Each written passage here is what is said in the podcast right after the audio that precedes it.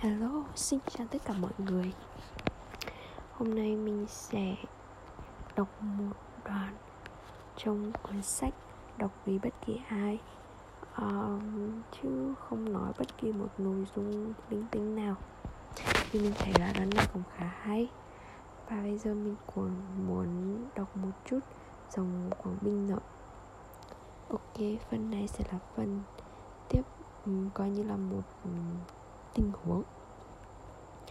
Một người đi đường tới một ngã ba dẫn tới hai ngôi làng. Một ngôi làng toàn những người nói dối và một ngôi làng toàn những người nói thật. Người này có việc cần làm ở ngôi làng của những người nói thật.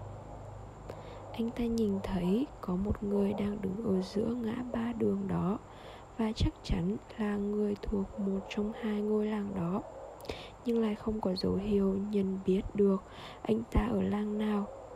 Người đi đường đến bên người đàn ông và hỏi anh ta một câu. Từ câu trả lời, anh ta biết được con đường nào cần đi. Vậy người đi đường đã hỏi câu gì? Và đáp án sẽ là đường nào dẫn tới làng của anh. Anh ta đã hỏi như vậy. Nhớ rằng anh ta cần đi tới ngôi làng nơi có những người nói thật.